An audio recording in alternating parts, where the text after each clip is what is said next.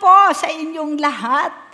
Ngayon po ay ika-21st anniversary dapat ng REMA. Kaya lang hindi tayo makapag-celebrate dahil bawal muna ang magkakatipon, kaya ipopostpone natin. Praise God! Naka-21 years old na po ang REMA at tayo ay mga binata na, mga mature Christians. So ngayong umagang ito po ay uh, meron pong ibinigay na mensahe sa atin ang Panginoon. Ngunit bago po ako pumunta doon, nais ko lang pong balikan ng konti, review yung ating pinag-aralan nung nakaraang linggo. Sabi natin, malapit nang dumating ang Panginoon. Kaya tayo dapat ay maghanda. Napakalapit na po, ano? Mga 6 to 13 years. Napakaikling panahon. Kaya dapat po maghanda na tayo upang salubungin ang ating tagapagligtas at ang ating Panginoon. At kailangan din tayong maghanda para gawin yung mga dapat nating gawin bago siya dumating. Pangalawa, sabi po natin, we are at war. Tayo ay nasa digmaan. Kaya dapat kunin na natin ang ating mga divine weapons at tayo ay makipagbaka sa kaaway. Sapagkat uh, ang kaaway ay pilit niya na pinipigilan ang pagdating ng kaharian ng Diyos. Kaya tayo ang inaasahan ng Panginoon para ipakipaglaban ang kanyang kaharian. Pangatlo, sinabi natin nung nakaraang linggo, we are in a season of harvest. And because of that, we should rise up and uh, gather the harvest of souls. Kaya nga po, sabi ko sa inyo last time, kailangan ihanda na natin ang mga tahanan upang dito natin i-gather ang napakaraming harvest ng kaluluwa na alam natin hindi makakayang um, saluhin ng mga ng mga simbahan ngayon. Kaya para gawin natin po natin lahat 'yan ng may kapangyarihan kailangan po natin ang kapangyarihan ng banal na Espiritu sa ating buhay. Kung sa ating sariling kakayanan po, hindi tayo po pwedeng magwagi sa kaaway at hindi rin tayo makakapaghanda ng lubusan. Kaya sa umagang ito, inilagay ng Panginoon sa aking puso na dapat lahat ng mananampalataya, lahat ng mga sambahayan ay puspos ng kapangyarihan ng banal na Espiritu.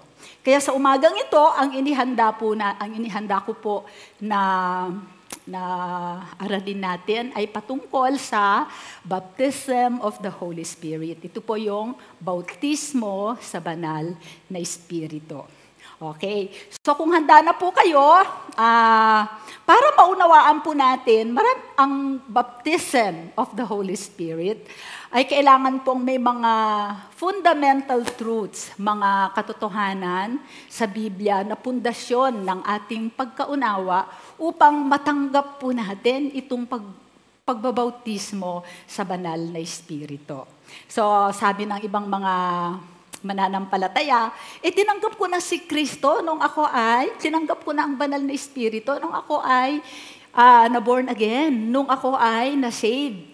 Bakit kailangan ko pa ang baptism in the Holy Spirit? At yan po ang ating tatalakayin dahil pag hindi po natin naunawaan ito, ay maaaring hindi po natin ito matanggap. So sa umagang ito, nais ko po na uh, makinig po tayo ng gusto sa mga salita ng Diyos. So, ang unang katotohanan na dapat nating malaman upang maging matatag ang ating pananampalataya sa bautis, sa bautismo sa banal na espiritu ay una, ikaw ay espiritu na may kaluluwa na nakatira sa katawan. You are a spirit with a soul that lives in a body. So, sabi po sa 1 Thessalonians 5.23, sabi niya, Now may the God of peace himself sanctify you completely, and may your whole spirit, soul, and body be preserved blameless at the coming of the Lord Jesus Christ. So makikita po natin dyan ang tatlong aspeto ng kalikasan ng tao. Man is not a trinity, but there are three aspects to His nature. Yan po ay ang katawan, ang kaluluwa, at ang espiritu. Ngayon, isa-isahin po natin yan para maunawaan natin yung bautismo. Una, ang katawan. Okay? So, your body. Sabi po sa 1 Corinthians 6:19, or do you know that your body is the temple of the Holy Spirit who is in you, whom you have from God, and you are not your own. So ang ating daw pong katawan ay templo ng banal na Espiritu. Sabi po sa Bible. So ang ating katawan ay uh, nagdi-decay. Our body is decaying and temporary. Hindi po ito nabubuhay magpakailanman. Ito po ay tumatanda, nanghihina. Ngunit pinili pa rin po ng Diyos na gamitin niya yan na templo ng kanyang banal na espiritu. Ang ibig sabihin po niyan ngayon, habang nandito tayo sa lupa, ang sisidlan ng banal na espiritu ay ang ating katawan. Ang ating katawan din po ang tahanan ng ating Diyos, di ba sabi natin last time, God dwells in our bodies. Ito ang kanyang dwelling place. Ito ang tahanan ng Diyos. At ito din ang taga-buhat. This is the carrier of God's glory and presence. So napakahalaga po pala ng ating katawan sa Panginoon. Amen. So maliban dyan, ang katawan din po natin is the tangible contact point for the power of God for people around us. Sa pamamagitan ng ating katawan, nararanasan ng mga tao sa ating paligid ang kapangyarihan ng Diyos sa atin dahil sa katawan natin yon dumadaloy. Pangatlong katotohanan tungkol sa ating katawan, sabi natin kanina, ito ay sisidlan, templo, bahay ng ating Panginoong Diyos at ng banal na Espiritu. Pangalawa, ang katawan natin ay ang point of contact ng kapangyarihan ng Diyos para sa ibang tao. Pangatlong katotohanan tungkol sa ating katawan ay, ang ating katawan po ay earth suit natin. Ayan pala yon. The temple or the vessel of the Holy Spirit, the dwelling place of God and the carrier of God's glory, the tangible contact point for the power of God for people around us. At ang pang-apat na na gawain ng ating katawan is our earth suit. Ang ating katawan po, ang ating damit dito sa lupa. So, ibig sabihin niyan, it is how we interact with the world. Sa ating katawan, nararanasan natin ang mga tao sa ating paligid. Okay? Sa pamamagitan ng ating five senses.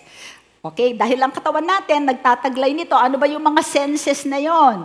Pan- paningin, pangamoy, panglasa, pangihipo, at pandinig. Kung wala tayong katawan, hindi tayo makakarelate sa ating environment. So, yan po ang gawain ng ating katawan. Okay? So, pangalawa, ang ating kaluluwa. Your soul. Okay? Ang atin pong kaluluwa ay Nagtataglay ng ating isip, ng ating pagpipili, ng ating damdamin, ng ating imaginations, ng ating desires, and even our personality. Sabi niya, so ito ay napakahalaga. Amen? At ang, at ang ating kaluluwa, dito po tayo gumagawa ng mga desisyon. Kaya ang tawag natin dito, our, our soul is a neutral ground. So dito natin pinipili if we are going to live by the Spirit or live in the flesh. 'Di ba? Pagka sinabi po ang salitang flesh, uh, huwag po tayong magkakamali. Ang ibig pong sabi, dalawa po ang ibig sabihin ng flesh sa Bible. Una ay ang flesh na tinatawag na physical body, itong katawan natin. This is our flesh, physical body. But there is also another meaning to it. Pagka sinabi po sa Bible na flesh, ibig sabihin po ay yung sinful nature or yung carnal nature. So wag ho tayong mako-confuse kung ano yung sinasabi na flesh. Okay? Pangatlong gawain ng ating kaluluwa, when we interact with God through our soul, sa ating kaluluwa, tayo ay nagiging emotional. At alam po ninyo, pagka tayo ay nagpupuri sa Panginoon, di ba, minsan napapaiyak tayo, o natutuwa tayo. Those are all emotions. At mahalaga din po yon. So, pero kung ito po ay sobra, para nagiging paganistic naman. So, kailangan may balanse po yon. So, yan po ang sa ating kaluluwa. So ang ating katawan, mahalaga kasi dito dumad dito ang ano expression. Expression di ba ng ating katawan at kung paano tayo maka-interact sa mundo. Ang ating kaluluwa nandun ang ating our mind our will emotions desires imagination and even personality. Okay so spirit uh, body soul and spirit pumunta naman tayo. Ah, okay, bago po tayo pumunta dyan, sabi po sa Matthew 10:28, And do not fear those who kill the body, but cannot kill the soul, but rather fear him whom, whom who is able to destroy both body and body in hell.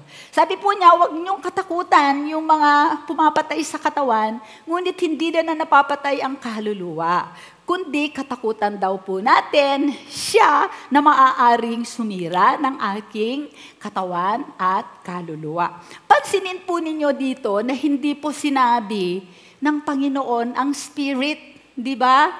Dahil ang espiritu po ay hindi patay, pwedeng patayin ng tao. Okay? All those who live in the spirit are heaven bound. Kung ikaw ay nabubuhay ayon sa Espiritu, siguradong langit ang punta mo. Hindi ka mamamatay magpakailanman. Okay, so ang Espiritu, ano ba ang mga ginagawa ng ating espiritu. Ano ang function? Nakita na natin kanina yung katawan, yung kaluluwa, at gayon naman ay yung espiritu. Okay, sabi po sa 1 Corinthians 6.17, But he who is joined to the Lord is one spirit with Him. Okay? So, number one, sa ating espiritu, nagkakaroon tayo ng connection sa Panginoon. Di ba? So hindi tayo nakakakonect sa Diyos sa pamamagitan ng katawan o kaluluwa, kundi sa ating espiritu. In our spirit, there is a perfect union and oneness with God. Okay. At dito sa ating espiritu, ay nakakapag-fellowship tayo kay God 24-7, 7 days a week, 365 days a year, whether we are aware or not. Ewan ko sa inyo, pero ako nakakaranas ako lagi, tuwing pagkagising ko sa umaga, laging umaawit ang aking espiritu. At alam ko kung ano yung kanyang inaawit dahil lumalabas, na, naunawaan ko at lumalabas sa aking bibig. Nararanasan po ninyo yon kasi walang ampat po yung fellowship ng born again spirit ng, ng isang tao sa Diyos na buhay sa pamamagitan ng Espiritu. Okay? Number three, you are in your spirit, you, are, you already have the power and anointing. Marami sa atin nagsasabi, eh pastora, wala akong anointing. Sa Espiritu mo, puspus ka ng anointing ng banal na espiritu. Because you are in perfect union and oneness with Him in your spirit. Ang nagiging hindrance ay yung ating kaluluwa. Kaya hindi natin yan nalalaman o nawawalan tayo ng revelation. Tapos pang-apat, in your spirit, you already have everything you need for life and godliness. Sabi po niyan sa 2 Corinthians Peter 1.3, di ba? Minsan nagtataka tayo, bakit sinabi ng Diyos that everything we need for life and godliness? Eh, ang hirap nga ng buhay ko. Nandun yan sa espiritu mo. Hindi pa lang nare-reveal sa'yo. Kaya mahalaga yung renewing of the mind. Okay. Pangalawa, wag nating kalimutan, in your spirit, you are in perfect unity and oneness with God. Perfect. Okay. Pangalawa, in your spirit, this is your source of identity. Di ba sabi natin we are saints? Minsan nakikita mo yung tao, yung mga taga-Corinthians, ang papalpak ng buhay, pero ang tawag sa kanila ni Apostol Pablo ay mga banal. Bakit? Dahil in our spirit rest our identity nandun ang ating pagkakilanlan. Naging anak tayo ng Diyos sa pamamagitan ng banal na Espiritu. Di ba sabi niya, you have to be born of water in the spirit and the Spirit. Di ba? So, kaya tayo ay tinatawag na saints. Your sonship rests in your spirit. Your being a son of God rather than your behavior or your doing. So, nasa espiritu mo lahat yan. Okay? So, kaya, kaya nakakasiguro tayo for as long as nasa Panginoon tayo, na kahit na may, may sometimes we falter in our lives, sumasablay tayo sa ating buhay, alam natin dahil ang espiritu ni Kristo ay nasa atin, alam natin sapat ang biyaya ng Diyos upang baguhin niya tayo araw-araw. Okay? So pangatlo, so sinabi natin kanina, una, in your spirit, you are in perfect union with God. Sa iyong espiritu, ikaw ay nasa ganap na kaisa ng ating Panginoong Diyos. Pangalawa, sa iyong espiritu, nandyan ang iyong pagkakilanlan. At number three, the Holy Spirit within you is the mind of Christ. Wow! The mind of Christ, can you imagine that? What is in the mind of Christ? In your spirit, the Holy Spirit in your spirit is the mind of Christ. Kaya sabi ni Apostle Pablo, you have the mind of Christ. Why? Because you have the Holy Spirit.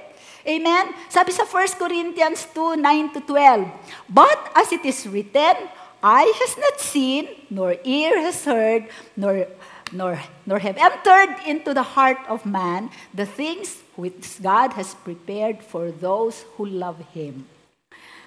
Next verse, but God has revealed them, them to us through His Spirit, for the Spirit searches all things. Yes, the deep things of God. For what man knows the things of a man except the spirit of except the spirit of the man which is in him, even so, no one knows the things of God except the Spirit of God. Now we have received not the Spirit of the world, but the Spirit who is from God, that we might know the things that have been freely given to us by God. Amazing! Sa ating espiritu, na nandun ang banal na espiritu. Yung banal na espiritu, yun ang kaisipan ni Kristo. Kaya wala na tayong dapat malaman tungkol sa Diyos na hindi pa alam ng ating espiritu, na maaaring hindi pa naging pangunawa sa ating natural mind. Okay? I hope nagigets po ninyo yan ha. Ito pa ang sinasabi nun. In your spirit, you already know the depths of God and understand the Father and the Son. Okay? So, sa ating espiritu, nandun na ang malalim na kaunawaan tungkol sa Diyos at tungkol sa anak. Amen? Pangalawa, in your spirit, you already have revelation of all that was freely given to you by God in Christ. Ano ba yung mga ibinigay sa iyo ng Panginoon ng ng ng Amang Diyos sa pakikipagkaisa mo sa Panginoong Hesus? Ang pag-ibig ng Diyos, ang kapangyarihan ng Diyos, ang bunga ng banal na Espiritu, ang lahat ng bagay na kakailanganin mo para ikaw ay mabuhay ng makadiyos at masagana dito sa mundo. Nauunawaan po ba natin yon? And then, pero pagka sinasabi nila, pero hindi ko pa nararanasan. Ibig sabihin, wala ka pang kapahayagan. Kasi nakatago yun sa espiritu mo eh. And then, kailan yun magiging kapahayagan sa iyo? Sabi niya, it is a revela- ang revelation, ang kapahayagan daw is that which you know in the spirit and become understanding in the natural mind.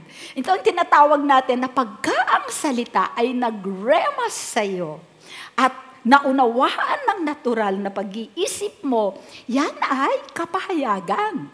At yun ay nagmula doon sa Espiritu ng Diyos na nandun sa Espiritu mo. Ang Espiritu ng Diyos at ang Espiritu mo ay iisa. So, ngayon, yung revelation na yon na nakatago sa spirit mo, kailangan lumabas doon, pumunta sa iyong isip.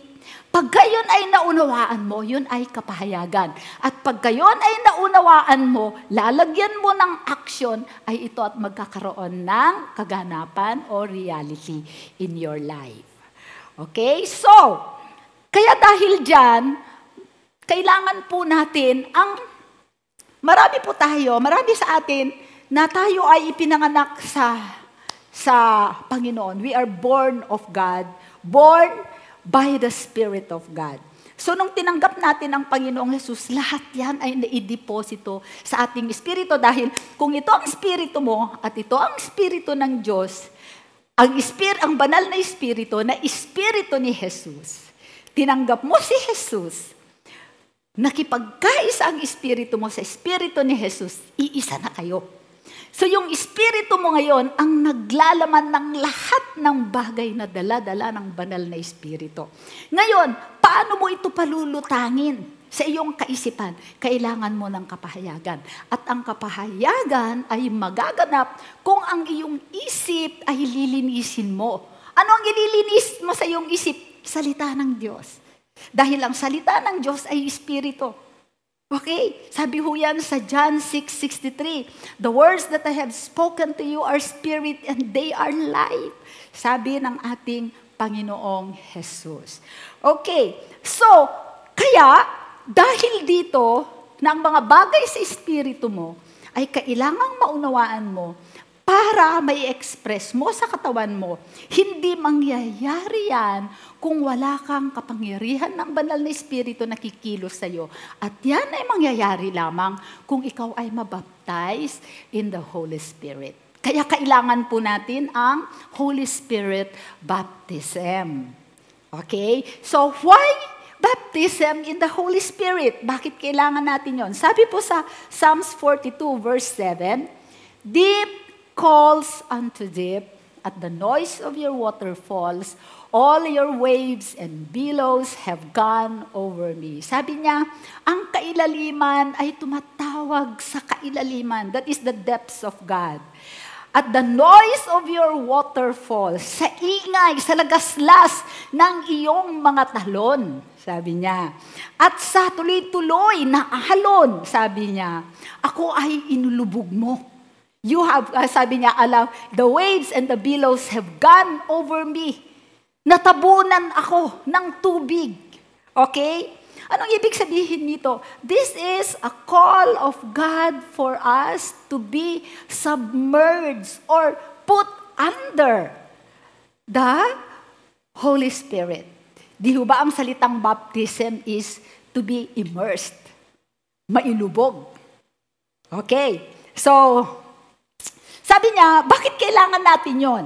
Sa Bible, ang kailangan natin yon, meron tayong unang experience nung tayo ay na-born again na tinanggap natin ang banal na Espiritu, di ba? The Holy Spirit is received in salvation, but the Holy Spirit is released in baptism. Kasi, di ba sabi natin kanina, our body is the tangible contact point for the power of God two or four other people around us. Ngunit, kung hindi yan lalabas, yung kapangyarihan ng banal na espiritu, mula sa ating espiritu at dadaan sa ating kaluluwa, wala tayong i-release. Amen? Kung hindi yun, umaapaw. May i-release lamang natin ang banal na espiritu kung siya ay aapaw sa atin. Naunawaan po natin. Ganun po ang prinsipyo. Sabi po sa Ephesians 1.13, In Him, ito yung salvation experience natin. In Him, you also, when you heard the word of truth, the gospel of your salvation, and believed in Him, were sealed with the promised Spirit. Kaya nung naborn again tayo, tinanggap na natin ang Holy Spirit. Okay? Ngayon, kung tayo ay lalago sa Panginoon at tayo ay mababautismo, doon naman natin marirelease. Amen. So, ano ang mga biblical examples? Bakit kailangan pa natin itong Holy Spirit baptism? Maraming mga Christian denominations hindi naniniwala sa Holy Spirit baptism. Pero ito po ay reality na makikita natin sa Bible. Napakadami pong halimbawa nito. For example po, the disciples, they received the Holy Spirit in John 20:23 22 pala, nung sinabi ng Panginoon sa kanila, receive the Holy Spirit. This is their salvation experience. This is the first time that they received the Holy Spirit. But they had to wait in Acts, di ba? Di ba sabi sa Acts 1.9, Wait until the Holy Spirit comes. Yun ang ipinangako ng Panginoon. They were baptized in the Holy Spirit on the day of Pentecost. Ni-receive nila yon nung buhay pa si Jesus, kasi hindi pa pwedeng dumating ang banal na Espiritu dahil nung inirelease ni Jesus yung receive the Holy Spirit, buhay pa siya. So, wala pa yung banal na Espiritu, tama? Dumating lang ang banal na Espiritu nung ang Panginoong Jesus ay nag-ascend sa langit. At nung nandun na siya sa langit, bumaba naman ang banal na Espiritu. Kaya yung mga disciples, they received the Holy Spirit in John 20:22, but they received the baptism of the Holy Spirit, where the power of the Holy Spirit was released to them in Acts 2, 3 to 4, during the day of Pentecost, when tongues as of fire appeared to them and rested on each one of them. So, dalawang experience. You receive the Holy Spirit in baptism. You release the Holy Spirit. Uh, the, you receive the Holy Spirit in salvation and you release the Holy Spirit in baptism. Isa pang example, I see Apostle Pablo. When he was Saul on the road to Damascus, di ba, ay hinarang siya, sinalubong siya ng ating Panginoong Jesus at tinanong siya, Saul, Saul, why are you persecuting me? Tapos nabulag siya, di ba? Tapos sinabi ng kinausap ng Panginoon si Ananias na uh, pumunta ka doon sa bahay na ganito kasi nandun si Pablo, si Saul. Uh, meron akong papagawang assignment sa kanya. So, nung nagpunta si Ananias, nilay hands niya si, apost- si, si Saul. Hindi pa siya Pablo noon. Nilay hands niya si Saul at sabi niya, Brother Saul. Okay? Bakit tinawag niyang brother si Saul? Kung hindi niya kapatid si Saul, hindi niya tatawaging brother. At hindi naman siya pwedeng maging anak ng Diyos kung hindi siya ano, hindi niya natanggap ang Holy Spirit nung nilehan siya ni Ananias. But the same Paul, the same Saul, when he became Paul, had to receive the baptism in the Holy Spirit. Di ba? Bakit bakit ganon? Okay? So alam din natin, kahit sa ibang mga believers, for example, tingnan natin sa Acts 19, 1 to 3. Sabi nung, ito yung mga taga-Ephesus, sabi ni, ni, ni Luke, siya ang nagsulat nito. And it happened that while Apollos was at Corinth, Paul passed through the inland country and came to Ephesus. There he found some disciples, and he said to them, Did you receive the Holy Spirit when you believed? Tinanggap ba ninyo ang banal na Espiritu nung kayo ay nanampalataya? And they said, the believers, No, we have not even heard that there is a Holy Spirit.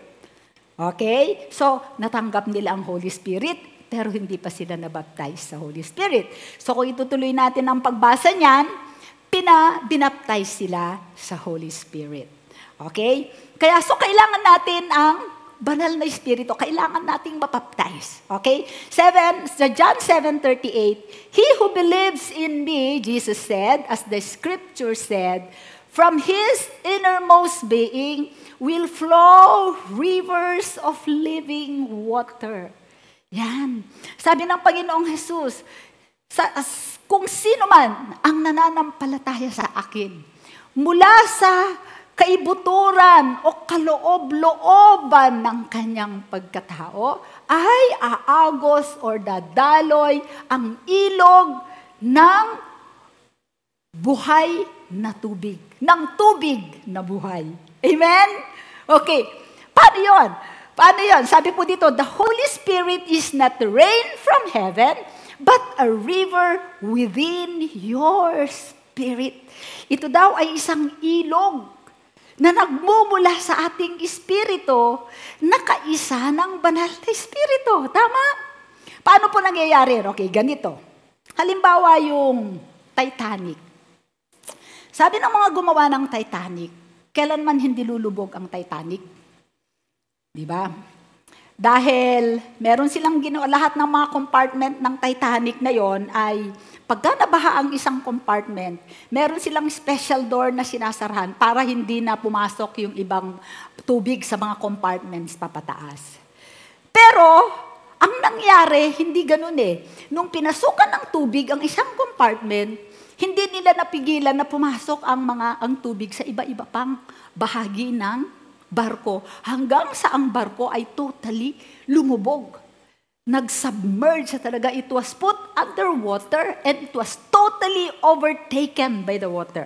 Kaya siya ay lumubog. Sa Holy Spirit baptism, ganyan din po ang mangyayari sa atin. Okay? Saan manggagaling ang tubig?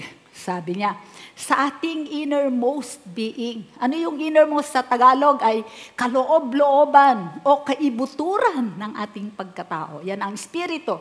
Ano naman yung, at ito ay dadaloy papunta, aagos papunta naman sa ating inner being. Ano yung inner being natin? Kaluluwa. Kung saan nandun ang mind, will, emotions, imagination, desire, and personality. Okay? So hanggang sa ito ay lumabas sa ating katawan, outer being. Okay? Yun na yung ating katawan. So, innermost spirit, inner being, soul, outer being, body. Ganyan ang ang kanyang pag-agos. Sabi po sa Ephesians 5:18, And do not be drunk with wine, in which is dissipation, but be filled with the Spirit of God. Okay? Sabi niya, don't be, don't be drunk with wine. This is not good for you. Sabi ng Bible. But be filled with the Holy Spirit. Pagka sinabi nating filled, mapuspos. Pero ang ibig pong sabihin ng be filled na word dito is sa, sa Greek word is a continuing thing. Dapat but uh, be be uh, continually be filled, being filled. Uh, kaya nga po dito, masasabi natin that the Holy Spirit baptism is not a one-time occurrence, but a continuing reality. Ito po ay realidad na dapat nagpapatuloy sa ating buhay. Ano po ang ibig sabihin nun? Halimbawa, kung ang aking cellphone ay i-charge ko, uh, iplinag ko sa kuryente, at ito ay na-charge ng 100%, ano ang tawag mo doon? Charge completely, tama? Pero pagka ang aking cellphone ay iniwanan ko siya na nakaplug doon, ano ang tawag doon? It is continually being charged. So ang sinasabi po natin dito is, ang baptism sa Holy Spirit ay hindi lamang one time na nagaganap. Ito ay dapat tuloy-tuloy. It's a reality that we should live with moment by moment, day by day, year after year, for the rest of our lives if we want to live a powerful and victorious life. Kaya maraming Kristiyano na ang kanila ang mga panalangin ay walang uh, walang kapangyarihan ay dahil hindi sila naka-plug lagi sa kapangyarihan ng banal na espiritu. Kaya sabi dito, be continually, be, be filled continuously with the power of the Holy Spirit. At ayan po ay mangyayari sa Holy Spirit baptism. Kung yung compartment ng ating buhay, ano ba ang mga compartment ng ating buhay? Di ba? Lahat ng bahagi ng ating isip, ang ating desires, ang ating, ang ating imagination, kung yan ay napuspos ng napuspos ng banal na espiritu, sinasakop tayo totally ng kapangyarihan ng banal na espiritu. So alalahanin po natin, uh, sorry, alalahanin po natin ang Holy Spirit uh, is, uh, is not rain from heaven, but it is, ano, it is a river from within us. Tatandaan po natin yon. Hindi yon ang Holy Spirit baptism ay hindi ulan na galing sa langit, kundi yun ay ilog na nanggagaling sa kaibuturan natin. Pangalawa, ang baptism sa Holy Spirit is not a one-time occurrence. Hindi pang, halimbawa, mamaya po, magpa-pray ako at panampalatayanan natin na tayo ay mapuspos, mabaptize sa Holy Spirit. Kung nandun po kayo sa inyong mga tahanan, mga magulang, uh, papuntahin po nyo lahat ang mga anak nyo at pwede pong kayong lahat ay puspusin, mabaptize ng Holy Spirit ngayon. Okay. So, paano natin tatanggapin ang Holy Spirit baptism? Unang-unang prinsipyo po dyan ay surrender. Surrender. Ano ang surrender sa Tagalog? Suko. Suko na ako, Lord.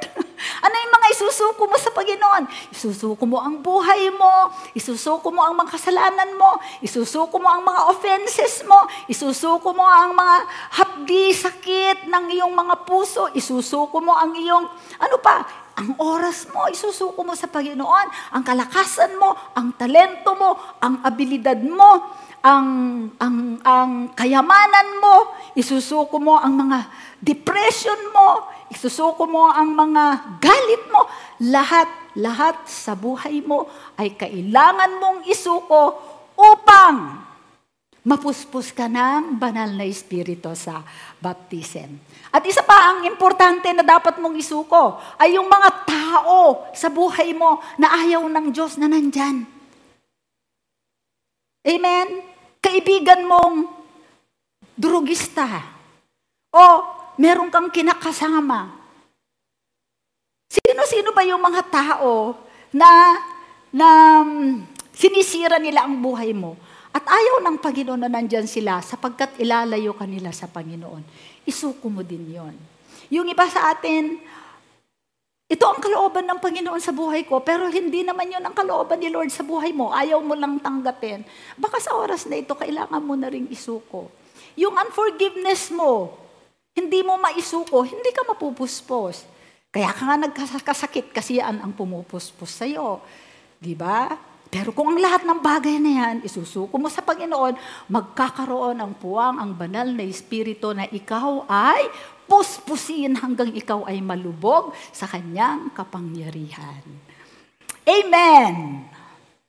Okay. So, kung tayo ay mamaya tatanggap tayo ng Holy Spirit baptism. Ano ang manifestation nito? Ano ang mga anong mga mararamdaman natin? Ano ang makikita natin para masabi natin na ang banal na espiritu ay tunay nga na pinuspos tayo? Okay, number one, yung might, the, the mighty river of God's power will flow from your spirit, it will reach your soul, and it will express itself in your body. Okay? Pagka po, tinang, sinurrender mo ang buhay mo sa Panginoon. Tinanggap mo, Panginoong Jesus, puspusin mo ako ng iyong banal na espiritu. Kasi si Jesus ang nagbabaptize sa Holy Spirit. Sinurrender mo lahat-lahat. Darating ang banal na Espiritu, okay? And then, yung Holy Spirit na nandyan sa kaibuturan ng puso mo, ay, ano, aagos. Saan siya pupunta? Pupunta siya sa iyong kaluluwa. Amen. So now, ang kaluluwa mo ngayon, ang kaluluwa mo, it, when it reaches your soul, guess what happens when the river flows through your soul? Lilinisin niya lahat ang mga filthy. Lilinisin niya lahat ang mga bagay na hindi karapat-dapat na nandyan. Okay? Kasi siya yung siya yung ano eh, siya yung holy living water ng Panginoon at lahat ng mga dadaanan niya na marurumi, wawas out niya yan. Aalisin niya yung fear, aalisin niya yung depression, aalisin niya yung oppression, aalisin niya yung addiction. Lilinisin niya totally ang iyong kaluluwa. Wow, even your emotions. Lilinisin niya. And another thing is that you will begin to take on the gifts of the Holy Spirit. Dadating ang mga kaloob ng Panginoon sa atin. Aalisin din niya yung mga strongholds, mga thought patterns na hindi maganda sa ating isip. It will change everything. It will change our emotion, it will transform our thought patterns, and it will wash away all the filth in our mind. That's what the Holy Spirit will do if we are submerged, if we are immersed in His presence. Okay. So ano pa? You will begin to take on the fruit of the Holy Spirit such as love, joy, peace, patience, kindness, goodness, self Lahat ng mga bagay na hindi mo kayang gawin noon, magagawa mo dahil mapupuspos ka ng pag-ibig. So mababago ang iyong behavior. Di ba napakaganda? So yung nag struggle tayo na mapaglabanan yung ating selfishness, yung ating, ano pa ba yung mga pinaglalabanan natin, na yung ating jealousy, or yung ating hypocrisy. Okay, pagka dumating ang presensya ng Panginoon, mapapalitan yan ng bunga ng banal na espiritu, pagtitimpi, pagbibigay, pag-ibig. Yan ang gagawin ng Holy Spirit baptism. Ano pa? From your soul, the power overflows through your physical body. So pagka dumaloy ang alon ng banal na espiritu, lilinisin niya ang kaisipan mo, ang mga desires mo, aayusin niya, ang imagination mo, gagawin niyang positibo, ang iyong pagpipili, gagawin niyang according to the mind of Christ, yung iyong uh, yung iyong mga yung temperament, aayusin niya, ibibigay niya sa iyo yung mga bunga ng banal na espiritu. At pag kayon ay pumuspos sa kaluluwa mo, yun ay lalabas sa iyong katawan. So pagka napuspos ka, lalabas yun sa iyong katawan. Kaya nga itong katawan natin, ito ang contact point. So ano naman ang expression ng Holy Spirit baptism sa ating katawan? So when the power flow from your spirit to your soul, It manifests in your body, in your hands as healing power. Tama? So kapag ka nag-lay hands ka ng may sakit, gagaling. Di ba? In your mouth. Lalabas yung power in your mouth. So you now speak in tongues. So you pray in the Spirit. So maraming manifest. In your, in your, uh, all over your body. Pagka dumating ang nabaptize ka sa Holy Spirit, makikita mo yon all over your body makikita natin the presence of God or the glory of God being manifested in you. May, nagkakaroon ka ng glory o yung, yung light sa, sa iyong mukha that the people around you will feel. Okay? Kaya nga, sabi nila, ang tawag nila dyan is the mist from the river. Ito daw ay hamog na nanggagaling sa sa ilog o sa batis. At yung mga tao na lumalapit sa iyo, guess what? Dahil meron kang hamog, ano nangyayari sa kanila? Nare-refresh. Nare-refresh sila. Kaya kahit na may mga kabigatan sila, pagka mapalapit lang sila sa iyo, parang nagkakaroon sila ng kagaanan. Anong nangyayari? You become the body of the Holy Spirit. You have become one with the Holy Spirit. And when you come, because you are so full of the Holy Spirit, the Holy Spirit and your spirit and you as a person becomes indistinguishable. Because you have totally been in perfect union with the Holy Spirit. Amen? Nauunawaan po natin.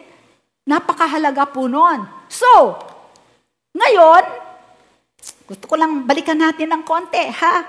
So kung tayo po ay mabaptize ngayon sa Holy Spirit, ta- kailangan surrender. Tanggapin natin ang Holy Spirit at yung Holy Spirit na nakadeposito na sa atin nung tayo ay na-save, yan ay parang merong opening dyan, the floodgates. The floodgates will open up. At yon ay dadaloy papunta sa ating kaluluwa. Lilinisin niya ang ating kaluluwa, ang ating kaisipan, ang ating pag-uugal, ang ating temperament, ang ating imagination, ang ating desire.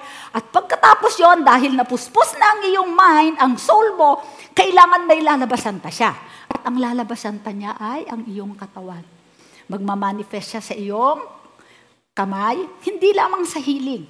Magkakaroon ka ng mga special abilities may mga gawa ka na hindi mo kayang gawin. Skills, abilities.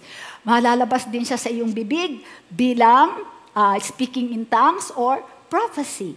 Magkakaroon ka ng prophetic gifts. So when you are baptized in the Holy Spirit, believe that you will receive not only the fruit of the Spirit in your mind, but also the gifts of the Holy Spirit. Healings, miracles, signs and wonders. Amen? Pro- prophecy. Praise God. Yun po ay manifestations or result ng Holy Spirit, ng baptism sa Holy Spirit sa buhay mo. Amen. Gusto ba ninyong makatanggap? Alam po ninyo, sa kapanahunan natin, meron tayong invisible na kaaway. At hindi natin pwedeng labanan ito sa natural. Ang kailangan natin, labanan natin siya spirit to spirit. That invisible is, that invis- COVID virus is a, is a spiritual enemy. So ang kailangan panglaban natin yan ay spiritual weapon. Spiritual power. So kailangan, kailangan natin ang banal na Espiritu kung tayo ay makikipagbaka sa kaaway sa ating panahon ngayon. Paglalaban natin ang ating kaluluwa, ipaglalaban natin ang ating mga mahal sa buhay, ipaglalaban natin ang mga kaluluwa na inooppress ng Diablo sa kaharian. So, bawat isa sa atin, bata o matanda, ay kailangan natin ang banal na Espiritu. Amen. Sabi po sa Joel Uh, isipin po, so, um, isipin po ninyo na uh, ang mga anak ninyo, halimbawa, hindi pa pwede mabaptize Holy Spirit yung anak ko, malit pa eh. O kaya, hindi pa niya naintindihan. Nandyan kayo na mga magulang para ipaunawa. Sabi po sa Joel 2.28, ito po ay pangako ng ating Panginoon sa huling araw. Sabi niya, And it shall come to pass afterward that I will pour out my spirit on all flesh. Sa lahat daw po ng laman. Ano yung laman na sinasabi dito? Physical body. Sa lahat ng tao na gustong tumanggap. Your sons and your daughters shall prophesy. Ito yung, ang, nari, ang marireceive naman dito ay gift of prophecy. Your old men shall dream dreams, your young men shall see visions. So ang baptism sa Holy Spirit ay wala pong pinipiling uh, edad. Lahat po tayo ay po pwede, lahat ng mga ating mga anak na nakakaunawa na. Okay? At tinanggap na nila ang Panginoon. Pa, pwede na po silang makatanggap ng baptism in the Holy Spirit. Kaya sa umagang ito, nais ko pong ipanalangin ko kayo na matanggap ninyo ang banal na Espiritu. Sapagkat ito lamang po ang kailangan natin para mag-survive tayo sa mga sa pagyanig na nararanasan natin ngayon at sa mga ibang pagyanig pa na mararanasan natin sa darating na araw bago dumating ang ating Panginoong Hesus. Kung kayo po ay nasa inyong mga tahanan at kung kayo po ay naririnig at hindi ninyo sigurado na natanggap na nga ninyo ang banal na Espiritu, hindi pa kayo saved. So wala pa kayong Holy Spirit sa inyong puso. Nais ko po na sa umagang ito ay tanggapin po ninyo ang Panginoong Jesus. Wala po tayong ibang mapagkukublihan sa mga panahong ito kundi ang ating Panginoong Hesus. Kaya para po sa mga sa mga nasa tahanan na nanunood, kung kayo po ay ngayon lang po kayo nakarinig ng salita ng Diyos at nais po ninyong isuko ang inyong buhay sa Panginoon, tanggapin ang Panginoong Jesus para kayo ay maaaring puspusin ng banal na Espiritu, sundan po ninyo ako sa isang maikling panalangin. Sabi po niya sa Romans uh, ah, 10 verse 9, sabi po niya, sabi sa verse 8, Romans 10 verse 8, New King James, The word is near you, in your mouth and in your heart. That is the word of faith which we preach. That if you confess with your mouth the Lord Jesus and believe in your heart that God has raised him from the dead, you will be saved. For with the heart one believes unto righteousness, and with the mouth confession is made unto salvation. Simple lamang po ang gagawin natin. Ang kaligtasan daw ay nasa iyong bibig at nasa iyong puso. Sabi po sa Bible, kung sasambitin mo sa iyong bibig na si Jesus ay Panginoon at siya ay itinayong At siya ay binuhay na muli mula sa mga patay. At iyan ay pananampalatayanan mo sa iyong puso, ikaw ay maliligtas. Sabi niya, dahil sabi niya, for with your heart, sa pamamagitan ng iyong puso, ikaw ay nananampalataya para sa kaligtasan at katwiran at sa pamamagitan ng iyong bibig ay ikukumpisal mo ang kaligtasan. So, kung kayo po yon, sundan po ninyo ako. Sabihin mo, Amang Diyos, naniniwala ako sa iyong anak na si Heso Kristo na siya ay dinala mo upang iligtas ang aking kaluluwa at iligtas at Lord, bigyan ako ng buhay na walang hanggan. Sa oras na ito, sinasambit ng aking labi na Jesus, ikaw na ang aking Panginoon at Hari. At nananampalataya ako sa aking puso na ako ay kabilang na sa pamilya ng Diyos. Tinatanggap kita at ang iyong espiritu sa aking puso, manahan ka sa akin magpakailanman. Salamat po sa kaligtasan na ibinigay mo sa akin sa oras na ito. Amen. At ngayon, panampalataya na mo na tinanggap mo ang Espiritu ni Jesus na siyang banal na Espiritu. Ngayon naman, sa matagal na po kayong ligtas, matagal nang nasa inyo ang banal na Espiritu, ngunit ngayong araw na ito, nais ninyong mapuspos. Dahil nais ninyong maging matagumpay, na kahit anumang dumating na pagsubok sa ating buhay, makalagpas tayo sa krisis na ito at, at nais natin na magpagamit sa Panginoon, gamitin ang ating mga katawan, isip, kaluluwa, para magamit tayo ng Panginoon, ako po, ipagpe-pray ko po kayo, natanggapin nyo ngayon ang baptism in the Holy Spirit. At mananampalataya kayo. Kung isinurrender nyo ang inyong buhay ngayon, manampalataya kayo na sa umagang ito ay matatanggap ninyo ang Holy Spirit baptism. Amen? So ready na po ba kayo? So kung kayo po ay nasa inyong mga bahay, ang mga magulang, matatanda, i-gather po ninyo lahat ang inyong mga anak. Kung pwede po, isang pamilya kayo, kayong matatanda, inehans ninyo ang mga anak nyo, hawakan nyo sila, at tayo pong lahat ay mananalangin. Amen? Aming Diyos, kami po'y lumalapit sa iyo.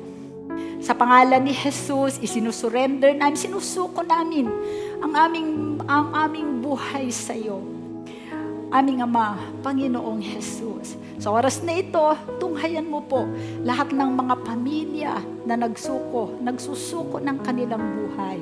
Sa oras na ito, Ama, dinadala ko sila sa iyo.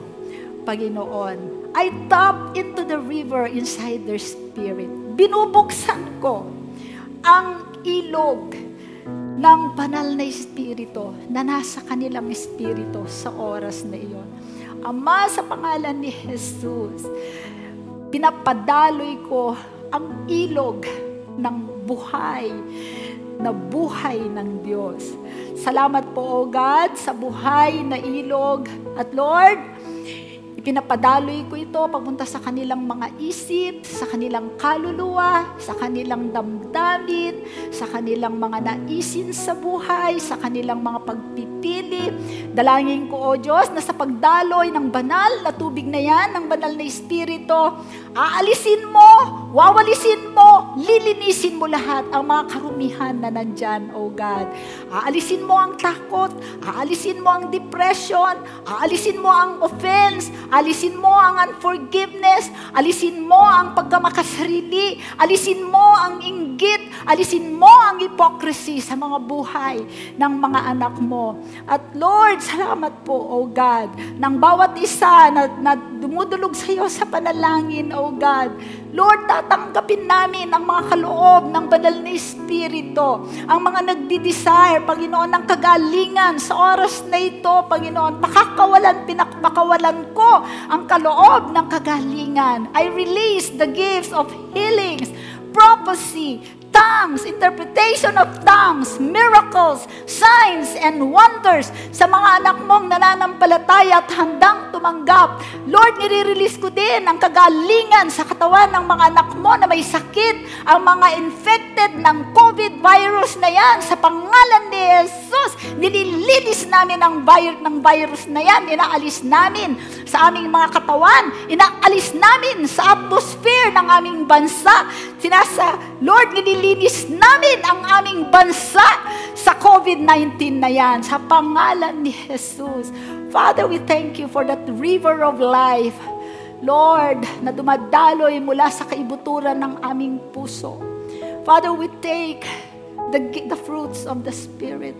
Salamat po, Panginoon. Tinatanggap namin ang bunga ng pag-ibig. Panginoon, kagalakan. Panginoon, ka, ka, kabutihan, kabaitan, self-control. Walang imposible sa iyong banal na Espiritu. Father, I pray, the Lord, sa mga anak mo, na lahat ngayon ay pinupuspos mo ng banal na Espiritu.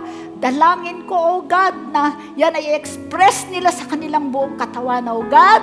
Ma, ma, envelope sila, O God. Mabalot sila ng kapangyarihan mo at presensya mo.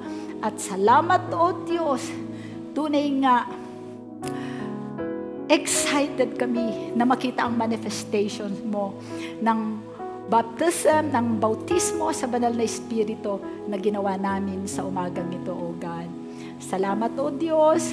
Pinupuri ka namin. Turuan mo kami, O God, na ang tinanggap namin ay aming mapahalagahan. Ito ay mapadami, Panginoon. Lord, dalayin ko na ang mga anak mo na tumanggap. At yan ay lahat ng nakikinig, O God, ay mapapanatili nila, Panginoon, na continually, tuloy-tuloy, O God, sila ay mapupuspos ng banal na Espiritu hanggang sila ay nabubuhay sa mundong ito. Maraming salamat po. In Jesus' name we pray. Amen. So, minsan sinasabi ng iba, sana mapuspos ako ng banal na Espiritu, gusto ko pang makilala. Sige God, si ganito. Alam niyo po, ang ang key dyan is, hindi yung, it's not a matter of you having more of the Holy Spirit, but it's a matter of the Holy Spirit having more of you. Hindi yung ikaw ay naghahangad pa ng mas madaming ng mas madami sa banal na espiritu kundi ang espiritu naghahangad na mas masakop ka pa niya sa araw-araw. Yun po ang importante. At mula ngayon, dahil katanggap na ninyo ang Holy Spirit baptism, i-release po ninyo yan sa buhay ninyo. I-release ninyo araw-araw. Amen? Sa papamagitan ng ating pananalita, ng ating behavior, ng ating ugali, sa pamamagitan ng mga desisyon na ating gagawin, makikita natin na nandun lagi ang kapangyarihan ng banal na Espiritu sa atin at laging gagabay sa atin. Amen. Amen. So, ngayon po ay uh, Passover. So, naniniwala tayo na yung nangyari sa bayan ng Israel nung nagkaroon ng Passover. Ito po yung piyesta ng paglampas ng anghel sa mga bahay ng mga Hudyo. At naniniwala po tayo, meron po siyang application sa ating kapanahunan ngayon. Naniniwala din tayo na ang COVID-19 virus na to ay salot na inalaw ng Diyos na mangyari sa atin dahil meron siyang magandang layunin sa ating buhay. Amen? So, sa araw na ito, tayo pong muli ay magko-communion. Isa-celebrate natin yung Passover na yan. At sa ating uh, pag-alala sa ginawa ng ating Panginoong Jesus, na nung una ay sinimbolo, ay ito ay itinalarawan ng pagpatay ng mga Hudyo ng isang uh, karnero na walang walang uh, alam without blemish. Nung yun ay ginamit, nung sila ay pinalabas ng Panginoon mula sa Ehipto, papuntang Promised Land, sila po ay pumatay ng lamb without blemish at yung dugo po noon ay nilagay nila sa mga biga at sa kanilang sa kanilang mga pintuan at ito ay naging uh, symbol para lagpasan ng angel of death ang kanilang mga bahay. Tayo po ay dadako sa communion. Bago po natin uh, kainin ang simbolo ng katawan ni Jesus at inumin ang ubas na simbolo ng kanyang dugo, nais ko lang pong ipaalala sa inyo na ngayong araw na ito, April 5, ay ang buong Israel po ay pinagdiriwang nila ang Feast of the Passover. Sa atin po yun ang tinatawag po natin na piyesta ng paglampas ng anghel. Sino yung anghel na yon? Yung death angel na papatay sa lahat ng mga firstborn sa buong Egypt. Ngunit ang bahay ng mga taga-Israel na nakatira sa Goshen ay nagdagay sila ng mga dugo sa hamba ng kanilang mga pinto at pagka nakita ng ng death angel, yung dugo na yon ay nilalampasan nila. Ang ang sa ang ano dahil may namatay na at actually ang namatay doon na pinatay ng mga Hudyo ay yung kornero, yung lamb na yun ang ginamit nila para yun ang kanilang uh, pagsasalusaluhan sa piyesta ng paglampas ng anghel.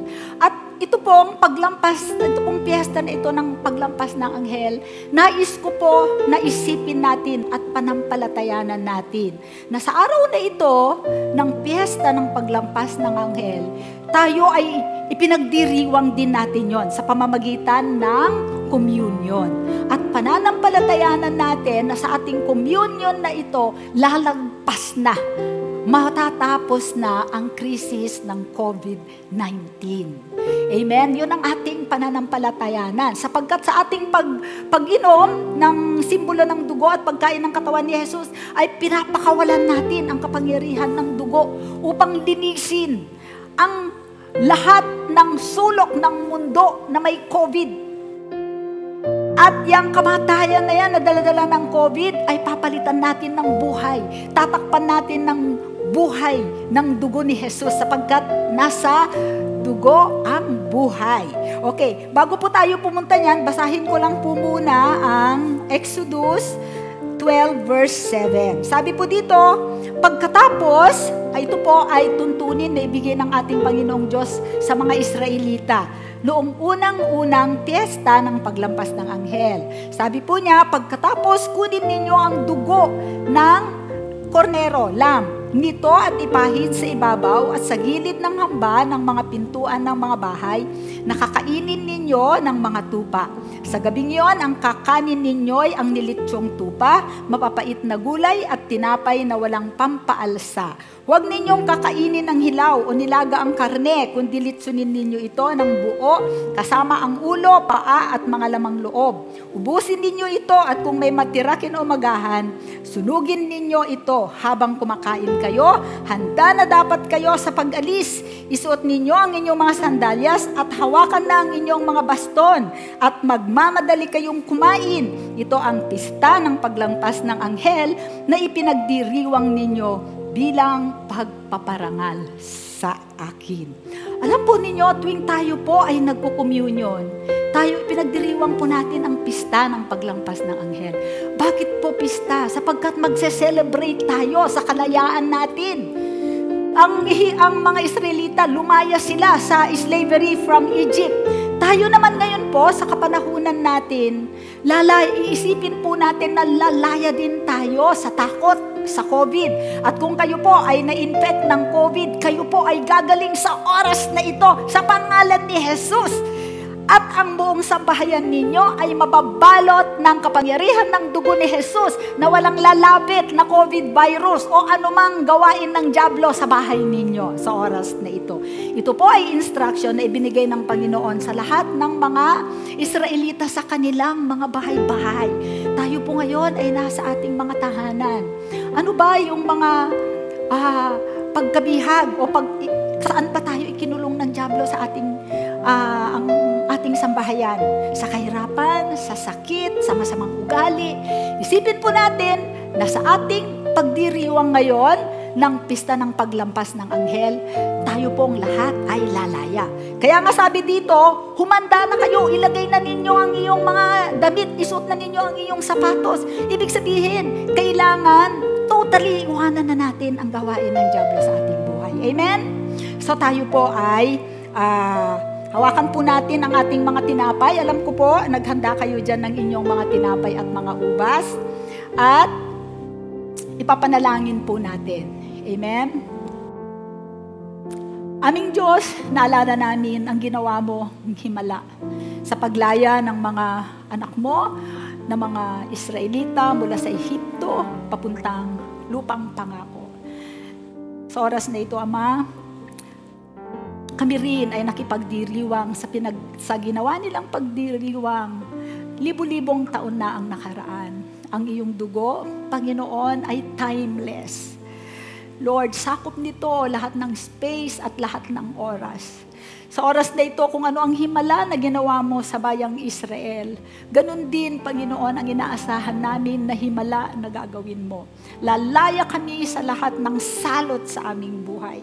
Lalo na sa COVID-19 na yan. Dinideklara namin ang kalayaan ng buong mundo sa COVID virus na yan. As we celebrate the Passover, O God, Lord, you are faithful to your word. Tapat ka sa iyong salita. Sa mga tahanan ngayon na nagkakaisa, Panginoon, na sumasabay sa pagdiriwang na ito, Panginoon, ang Passover. Dalangin ko ang kalayaan nila sa lahat ng mga, Panginoon, gumugupo sa kanilang buhay, katulad ng sakit, kahirapan, uh, Lord, kawalan ng pag-asa, takot, Ama. Sa oras na ito, hinihingi namin ang kalayaan naming lahat. Salamat po sa ginawa mo, Panginoong Jesus, sa krus ng Kalbaryo. At dahil nakikisa kami at nananampalataya kami sa iyo, ay dadaloy sa amin ngayon ang biyaya mo, O God, na ang kinin lahat ng kabutihan, lahat ng mga pangako, Panginoon, na pinagkaloob mo sa amin dahil sa iyong sakripisyo. Salamat po, O Diyos. Tinatanggap namin ng may paggalang, respeto, at pananampalataya with holy trembling, Panginoon, and with great expectation that you will perform your word as you have said it, O God. In Jesus' name we pray, Amen. Kainin po natin ang tinapay at inumin ang ubas.